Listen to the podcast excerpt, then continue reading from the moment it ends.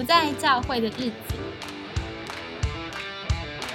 今天是一个插播性的节目，因为最近呢有一个呃网红嘛 KOL 一个 podcast，就是脱口秀伯恩呢，他呢录了一集他的节目，谈说他为什么不相信基督教。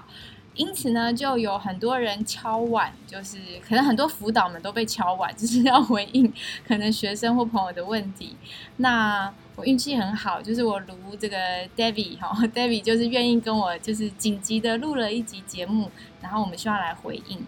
不过其实我们录这个节目的目的也不是要蹭热度，我可以先讲一下我为什么会突然觉得。本来是不想录，因为我真的这这礼拜超级忙的，然后也很无脑状态，所以等一下就要靠 David 哥负责深度的部分，这样。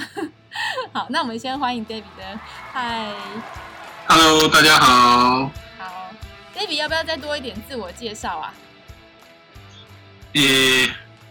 怎么自我介绍呢？就我们我也有一个 Podcast，我跟一群伙伴一起，那我们是。叫做《明日之光》。之前有机会，呃，透过校园杂志，透过和 YouTuber 奶哥的访谈，有有机会跟很多人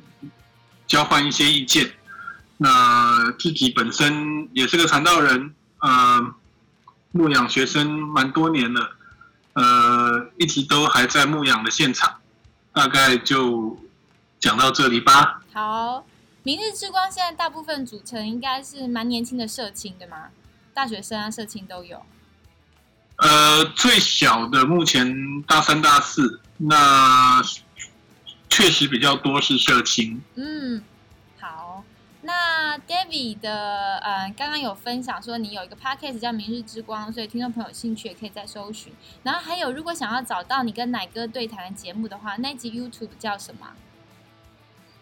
诶，就在奶哥的频道上，就是他的他下的标题有点耸动，就为什么年轻人都不去教会？好，为什么年轻人都不去教会？好，大家喜欢的话可以找这一集来听。好，那我就先讲一下，就是刚刚我提说为什么我想要插播临时录这一集哈，是因为其实。嗯嗯，伯恩的节目播出来之后，被敲完是一个无形的压力，就是天哪，为什么我要负责回应？这是一个我的尴尬。然后第二个是我，我其实开始收到一些讯息，好，包含嗯我我的朋友，还有可能在这个不在教会日子的粉砖，哎，其实读到那些讯息，我还蛮有感触的。我觉得有一些人因为伯恩的节目，他的心情是非常沮丧的。然后我看了就很舍不得，好，比方说有人会跟我分享说，我觉得他主要意思简单来讲就是，其实对他来说，他会觉得建中啊、哈台大啊这些很精英、优秀的学生基督徒，他们对信仰那么清楚，其实给他有一个很大信仰的安全感。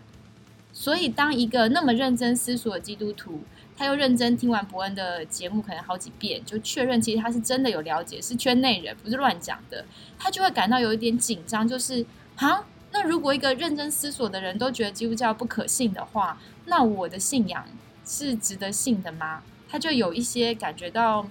嗯，有有有一些打击，好，这个打击还蛮大的，所以我觉得这是我看到一个状况。然后另外也有人呢，就是呃，可能私讯我，他会提说。他觉得很难过，就是他觉得他跟伯恩一样，就是我也很想要当个基督徒，我很认真的呃做了很多事情，可是为什么我感觉不到神呢？为什么我信主这么久，就是上帝到底在哪里？所以我其实很想要给上帝下一个最后通牒，就是上帝，你可不可以证明你是存在的？不然我撑不下去了，我不想要当基督徒。好，这是我举两个例子，就是我看到的一些现象。不知道呃，David，你你的学生啊，或是你带的社青啊，有没有人也因为伯恩的这个呃 Podcast 有跟你有一些讨论？你听到了什么？啊，当然有啊！这两天大概呃，教会的教会界，年轻的教会界，伯恩的 Podcast 应该算是一个。很热门的话题吧，然后后来呃前几天 YouTuber 奶哥也是呃开了一个直播，回应了大概半个小时。那现在呃伯恩本身的 Podcast 奶哥回应的 YouTube 的录影，然后再加上后来呃，《今日报》也去访了奶哥，继续做了一个文字的报道，啊，有点像文字报道，就有点像懒人包了哈，都都整理好了，嗯，就就不断的被转传嘛，我也当然一定会被问，或者是有人会希望我也有一点回应，但是其实我也做出一点回应了，在我们官方的 IG 上，我有简单的做一点回应，但是我也说实话，那伯恩在 YouTube 在他的 Podcast 里面所提出来的很多的东西，其实是已经存在很久的现象。像他这样子的呃一个一个路呃属灵的历程，其实我也不是第一个看到的哈。我看到好多个我以前陪伴过的学生也也也走到了类似的处境，然后甚至当我去和他们接触的时候，呃，再再次接触的时候啊，直接跟我讲说他们不信啊，这个也是让我非常的心痛。嗯。所以你好像在说，是呃，其实大家很关注这个节目或是这个话题，似乎反映出大家背后有一些共同的心情，包含你说曾经也有学生跟你说他不信了，或是可能现在有一些人心里面引起一些感受，也是因为他好像对于信仰确实有一些按耐很久的疑惑也好，或是沮丧也好，那你是不是也看到这样的心情啊？对啊，当然当然，而且。其实同类似的心情，我不是因为伯恩这一集 podcast 才有了类似的心情。其实这些年，呃，不断的也承接到这样子的一个情绪啊，就是在牧养的过程中，在陪伴学生的过程中，也都接受到这样子的疑问也好、困惑也好，甚至呃对一些现状。提出的指控也好，都有，都有，都都。我其实对我来说，在我的角色来说，我想对很多青年牧者来说，嗯，伯恩所提出来的东西，其实是我们的日常，是我们每天在服饰现场面对的日常。嗯，所以，那你面对这样的日常，你心中会有什么样的心情吗？会担心吗？那当然啦，当然。一定会一定会担心的。那其实我从国恩的分享里面，我我大概最简单的结论就是，建中的团系的辅导不好当啊，嗯，真的不好当啊。那当然，建中团契之前的总辅导是我很尊敬的一位属灵前辈啊，这几年也一直给我很多的关心和照顾，所以其实我知道他真的是很用心的在带学生啊。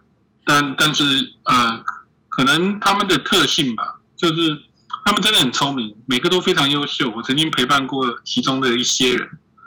呃，真的有很强的逻辑啊，也很理性。但其实牧养到一个阶段，你会你你会发现，其实今天我们在传福音，你在呃跟人家解释，不管是用科学的角度也好，不管是用呃。理性思维、逻辑思维的角度也好，去分享呃我们的信仰。其实到最后要信与不信的那一步，他还是感性，他还是必须很感性的迈出那一步，你才可以说是相信。嗯，因为完全靠理性，可能到最后，呃，不是说不行啊。我我想基督徒有很多很有名的科学家，他们也非常非常理性。可真的到最后要相信的那一刻，到底我决定这是不是我的信仰？这是不是我要相信？耶稣基督是不是我要追随的那个决定？其实是蛮感性。嗯，我的我的我的我的见解是这样哈。那当然也有可能有人不同意，但是我一直是这么认为。嗯。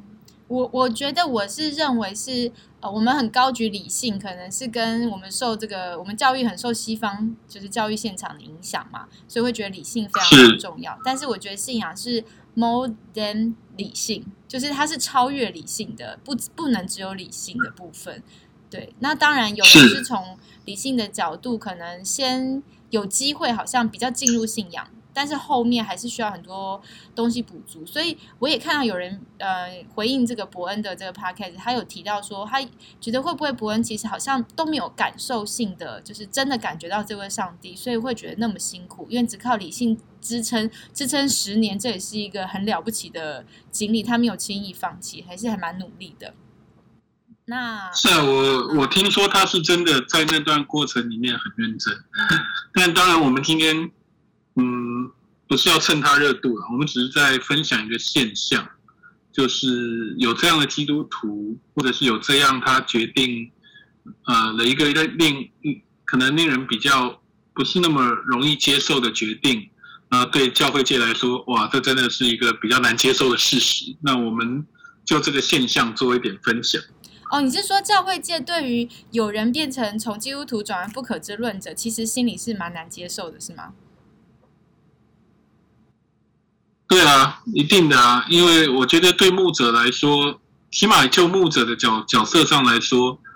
呃，看到自己陪伴或者牧养的小羊，他转身离开，甚至呃，就。贴给自己贴上了一个呃不可知论者的标签哈，那这是一个形容词啊，就是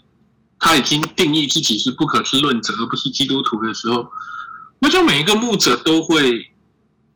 难过吧？嗯，如果从牧者的角度，好像是这样。嗯，对啊，我我从我自己的角度哦，就是呃，对我来说，嗯，我其实有陪伴过，可能超过我看超过多久？啊，不想讲出我的年纪，超过很久很久 的学生，其实他一直都没有信主，也会有人质疑我说，为什么你这个学生还没信主，你都陪他就是那么多年了？但对我来说，我觉得我不知道，我好像对于这件对于人信不信主这件事情，我的心态是比较，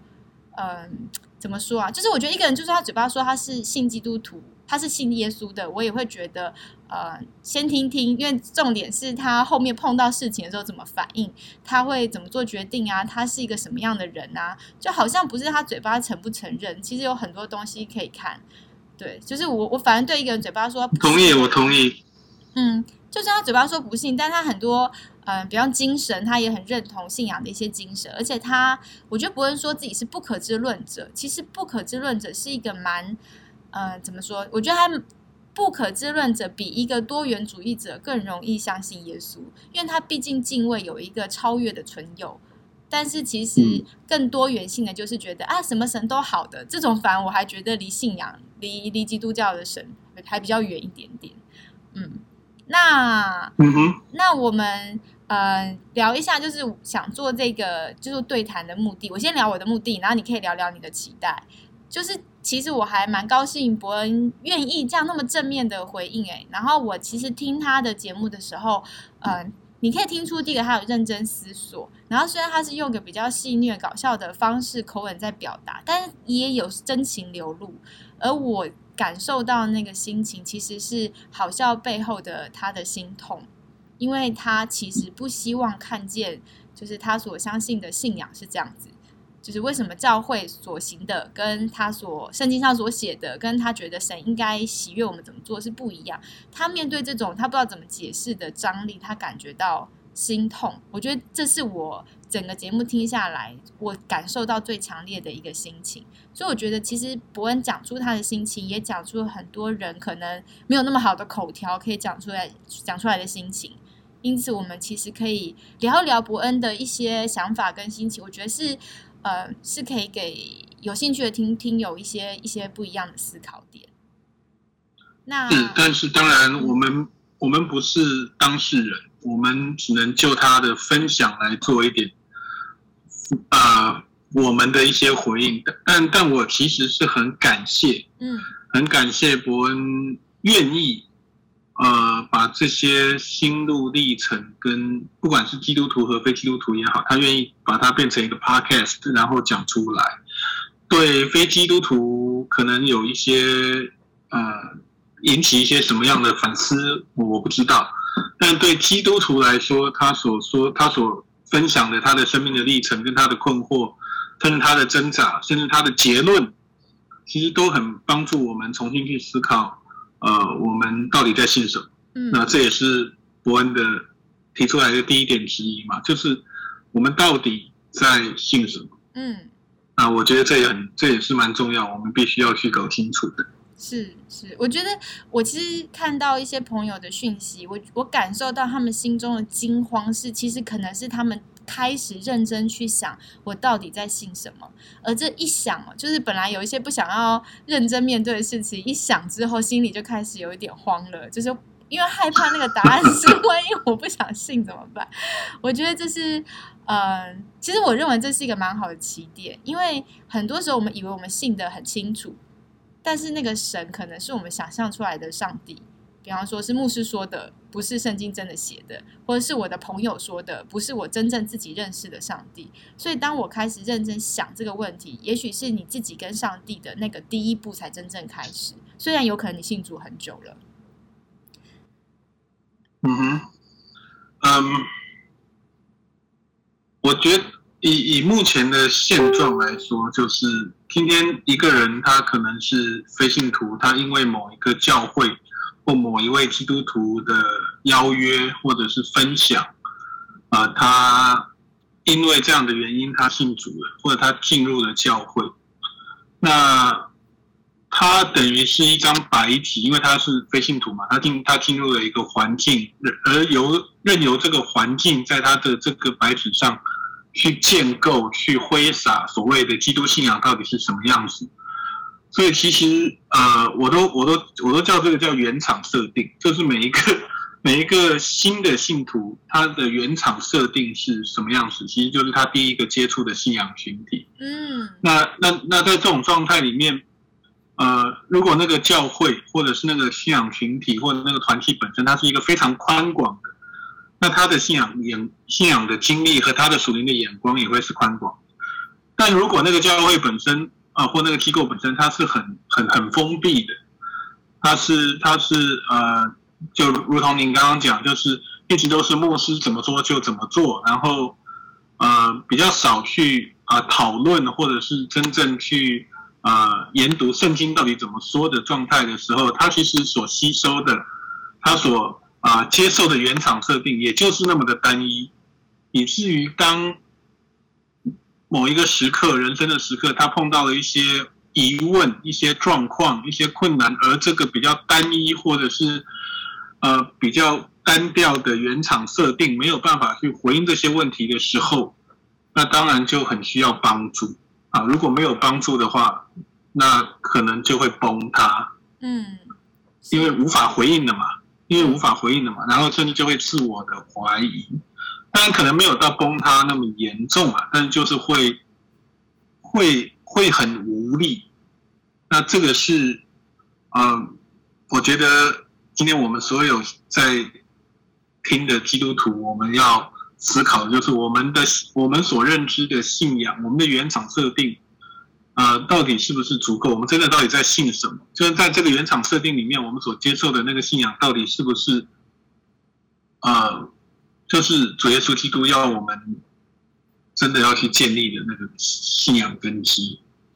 呃，我我多补充一点，就是我觉得你在说的很像是伯恩在那个节目里面提的，他就说，哎，他感觉教会有一种。就是其实很简单，他整个节目在谈三个教会他对教会不满的理由。第一个是很多基督徒根本搞不清楚自己在信什么嘛。第二个就是他提出的疑问呢，他被摸头，就是好像没有人真正的给他满意的答案，只是鼓励他，给他一些很软性的，就他觉得这样根本不是重点啊。重点是他问，比方说他到底信了之后是真的可以确定自己能够进天国嘛？怎么认定信心呢？他其实问了一个神学性的问题。好，然后他也谈到另第三个是他很讨厌教会里很多人做表面功夫，比方说他提到的按手祷告，或是我会强调说我会帮你带祷这种外显的行为，是不是只是一种宗教感，让大家感觉自己好像好来好去，是一群很好的人，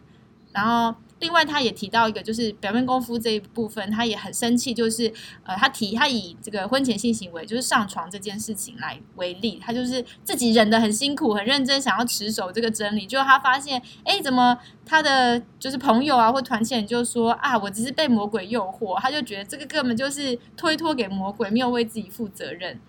对我觉得他他在表达的一个是他的他所认真看待的信仰，又是认真一个寻道者。可是当他看到其他的就是信仰的伙伴是这样的时候，其实他很难接受。所以这是一种让他他有好像这个性事件是一个，他说他就受不了，他就决定不要再去教会了。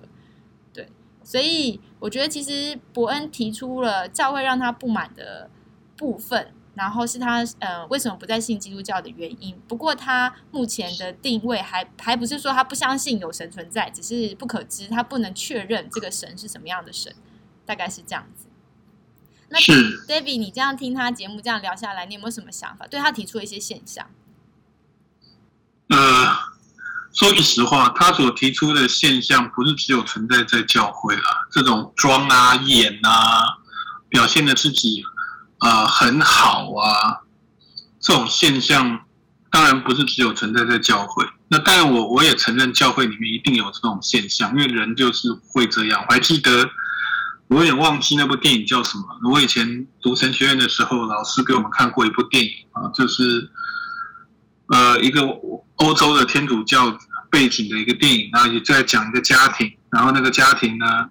啊，每天每天每次上教会的时候，都是啊盛装出席，一一副非常美满家庭的样子。嗯，一直到有一天，神父在呃教会就教教前面问说有没有人愿意上来呃跟他分享软弱，让他为他为他们来祷告的时候呢，这个家庭的女儿就啊走出去了，要往神父那边走。但他走出去的同时，他的父亲已经在那边。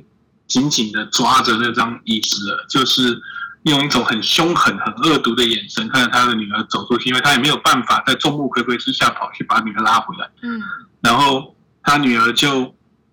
那个女儿就走上前去跟跟神父说：“神父，请你为我祷告，因为我我我我我的爸爸会打我，会打妈妈，然后会。”会会让我们非常不平安，然后他又他又喝酒，他他又喝酒就就发疯什么的，就在众目睽睽之下把这些呃他心中的软弱就跟神父讲，那神父也是当场为他祷告。但是可以想见的，当然就是当他们离开教堂，这个女儿演电影的情节就演到这个爸爸在家里就疯了，就开始揍这个女儿，你怎么可以这样让我在教会里面呃丢脸？啊！你怎么可以把这些事情公之于众，甚至让让神父知道这样子？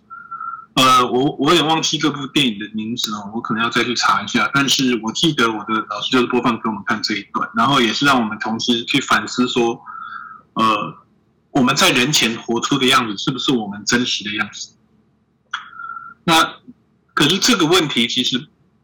对基督徒来说，我们本来就是要活出我们的信仰。如果我们活出来的生命没有让人家觉得有见证，那其实是我们应该要回到上帝面前去悔改、去求主帮助的部分。但是我们也承认，就是呃，这种演演出来的美好的这种呃状态哈，其实是呃是存在在世界上的每一个层面的，包含我们台湾人最熟悉的政治的场合哈，或者是呃。每个每到过年，家族聚在一起的那种场合哦，大部分也都是报喜不报忧嘛，都是会尽量撑出自己比较美好的一面。那当然，因为基督徒是是，呃，基督徒就是要表里一致。如果基督徒活出表里不一，就会让人家跌倒。嗯，所以我我谢谢他把这些东西讲出来了。但是其实这个现象是我们每一个基督徒都应该去反思的。我们到底活出了一个。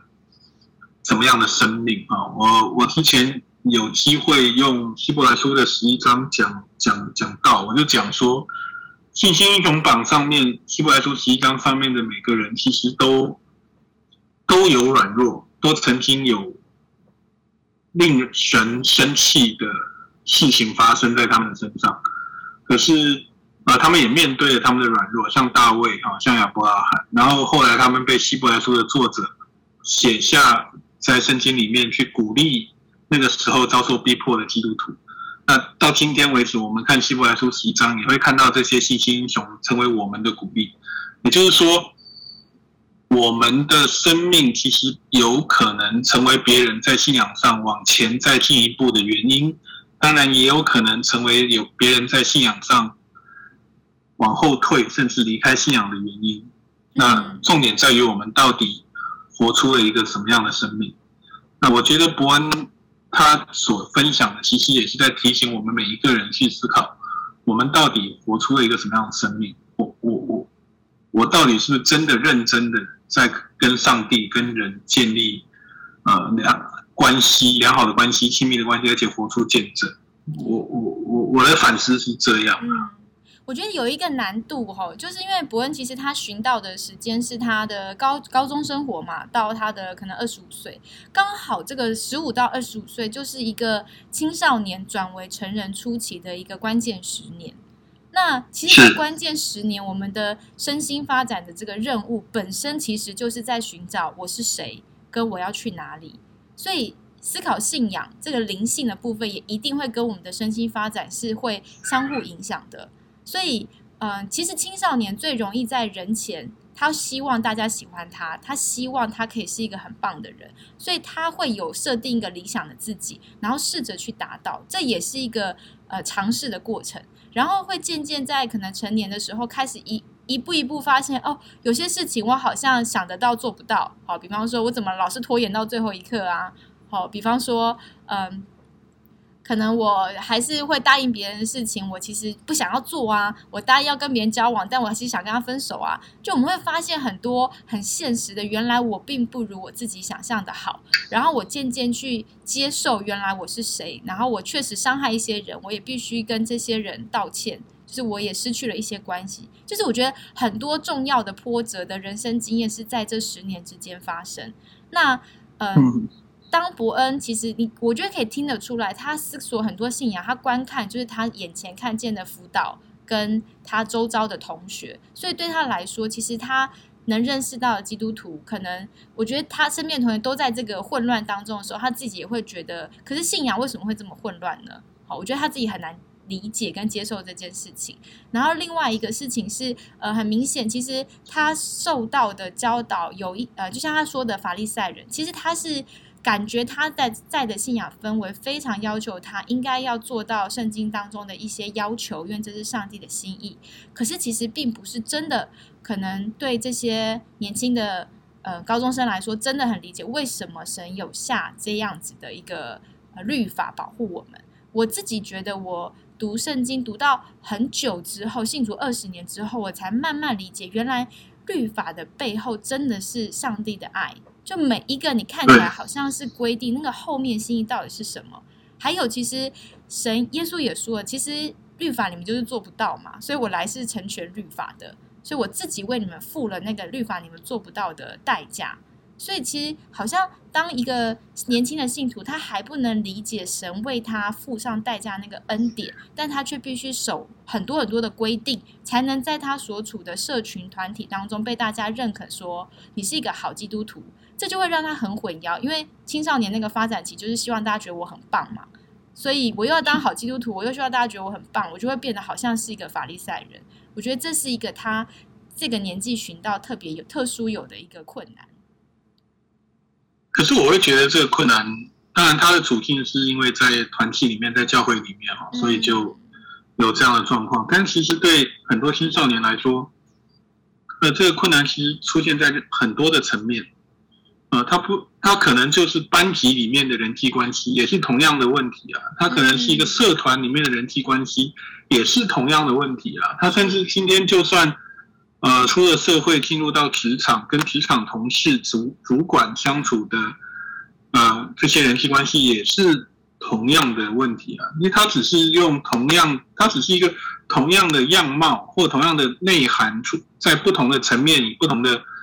呃体。处境出现，不是就这个样子吗？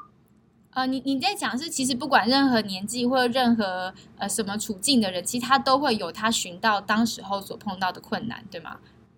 对啊，嗯，是，只是因为他的处境是在团契或者是在教会里面，以至于他连到了后面对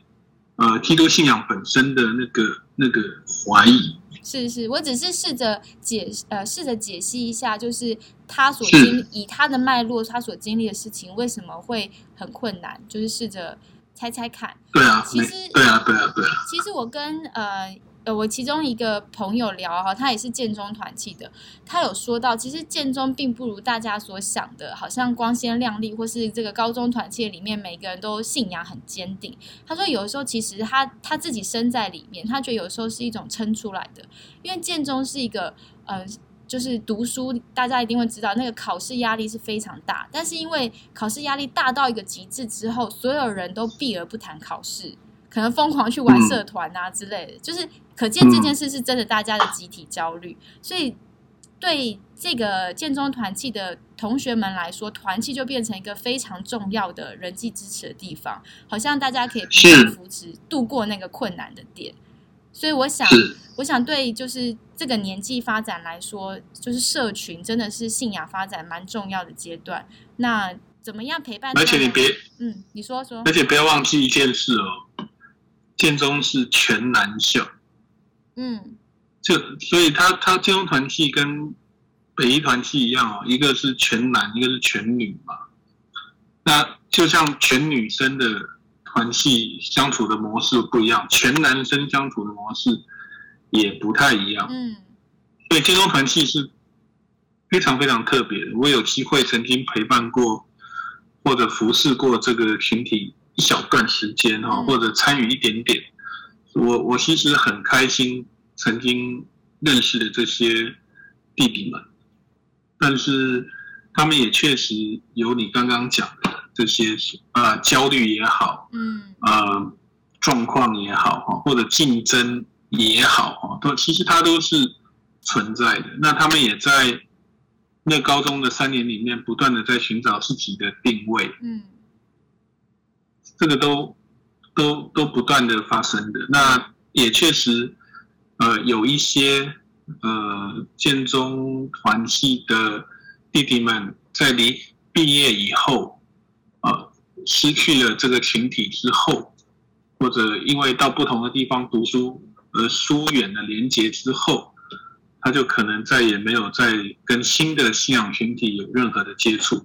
嗯所以这这是实际的现象哦。我想这个无可这个就是这样。是。那我们就要接受这个现实。就我们试着与他们，假设我们是辅导陪伴他们与他们同行的时候，试着看看能够在他们身边的时候做些什么。那呃，我想问问 David，因为你陪伴过他们，你觉得陪伴这些年轻的呃认真的寻道者，好，你觉得到底怎么样的陪伴？好，他们有很多的疑惑跟纠结啊，用什么样的方式回应他们，可能才是比较对的方向啊？嗯，其实我觉得没有一个套路可以用在这个固定的套路可以用啊，因为在我曾经有机会陪伴这些嗯呃弟弟们的过程里面，有些很会提问题，我就尽量的去用我浅薄的知识去回答他们的问题，啊，甚至有的时候我们会一起去找答案。嗯可是更多的时候，我其实就是把他们当做自己的家人一样的去爱他们。嗯然后不管他们在学校面对呃什么样的挑战啊、困难啊，或者是自我定位的疑惑啊，或者是竞争的压力啊，啊、我希望他们来到教会的时候，呃，我是轻松的，是能够感受到被爱的。所以我一直都希望这种啊、我的 philosophy 去服侍这样的一群人。嗯那当然，我也必须承认啊，当你敞开心去呃牧养一些人的时候，你就要准备好受伤。所以我自己个人在牧养上最受伤的过程，也是这样子的学生带给我的，嗯带给我的。对，嗯嗯，不提了。但是就是，但是我也从当中学习到很多了。就是我自己会反省，我作为一个牧者，我到底有哪些地方要啊面对我的软弱和要要去突破的啊。但是你说要有一个什么样的套路或或者方式去牧养，或者方向去牧养他们，我只能说就是真正的陪他们走多远就走多远。嗯，是我我很同意你讲。我觉得我们面对信仰会有层出不穷的问题，但不是代表每一个辅导都是一个神学专家可以解答任何问题。一定会有回答不好的时候，或是比方说对方现在想要真理，就我们回答他温情，他生气；或对方想要温情，我们回答真理，对方可能也会生气。就是辅导是很难百分之百刚好服务到大家很好的，但是有的时候就是我觉得就像 David 你说的，就是我是很真诚的陪伴，能走多远就走多远，那也容许对方就是有他自己的选择。我觉得这是我们就是在陪伴中带着尊重，然后。呃，能够看见对方的发展，对我们来说也是被，就是我不知道见证上帝就是这样子爱对方的一一种方式。那是啊，其实呃，我想，嗯，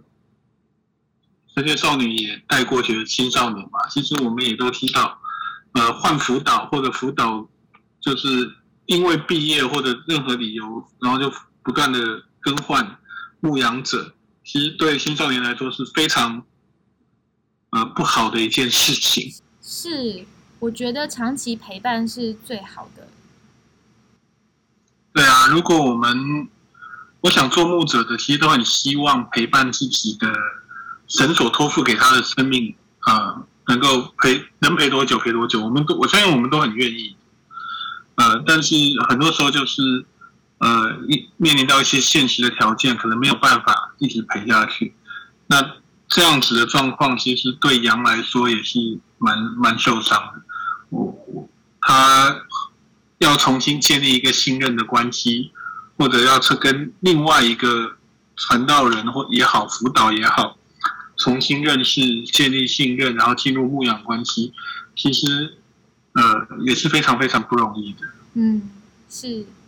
好像其实呃。伯恩提出蛮多，好像是信仰知识上面他觉得很卡，然后还有他看到的现象跟他所觉得在圣经读到的不一样，他觉得很难接受。我在想啊，其实如果有一个嗯能够陪伴他辅导，肯定跟承认他所看到这些都都确实是事实，让他不要一直感觉好像大家假装没有这些事。我觉得至少这样的过程，或许可以让他感觉舒服一点。就不至于会那么心痛。是，好，那今天非常谢谢 David，你愿意花就是临时哦被我抓来，我们也没有脚本，就是直接这样聊，非常的谢谢你哦。也谢谢神学少女给我这样的机会啊！那希望以后我们可以有更多的彼此交流的时间，跟各位听众一起来分享。好，我们今天我也想跟听众说，我们今天讲的东西呢，就是刚才说的，其实五脚本我们是尝试有一些回应，其实可能听众思索比我们有深度的更多，然后非常欢迎大家就是尽可能的，就是发表，我们可以借这个事件，大家一起来对教会进行反思，我觉得这是为教会更好的。一个做法。那在这个不在教会日子的粉砖，或是你也可以去明日之光的粉砖，都可以欢迎你在上面跟我们留言和交流。我们不见得能回答问题哈，就像我讲，我们不是每个人都是神学专家哈，就算或是一个就算是一个神学学者，他也不是什么问题都能回答，是他要有认真研究过之后，他才能用严谨认真的态度回答你。但是至少我觉得，我们我跟 David 都会做一件事情，就是我们如果不知道，我们就说不知道，我们不会假装好像要说一个很漂亮的理由，然后让你感觉你好像不能再问下去。我觉得这好像是我跟 David 的风格哈。哎，对我正想说，你说的对。好，今天真开心跟你聊天，那我们就先这样喽。好，谢谢。好，晚安，大家，拜拜。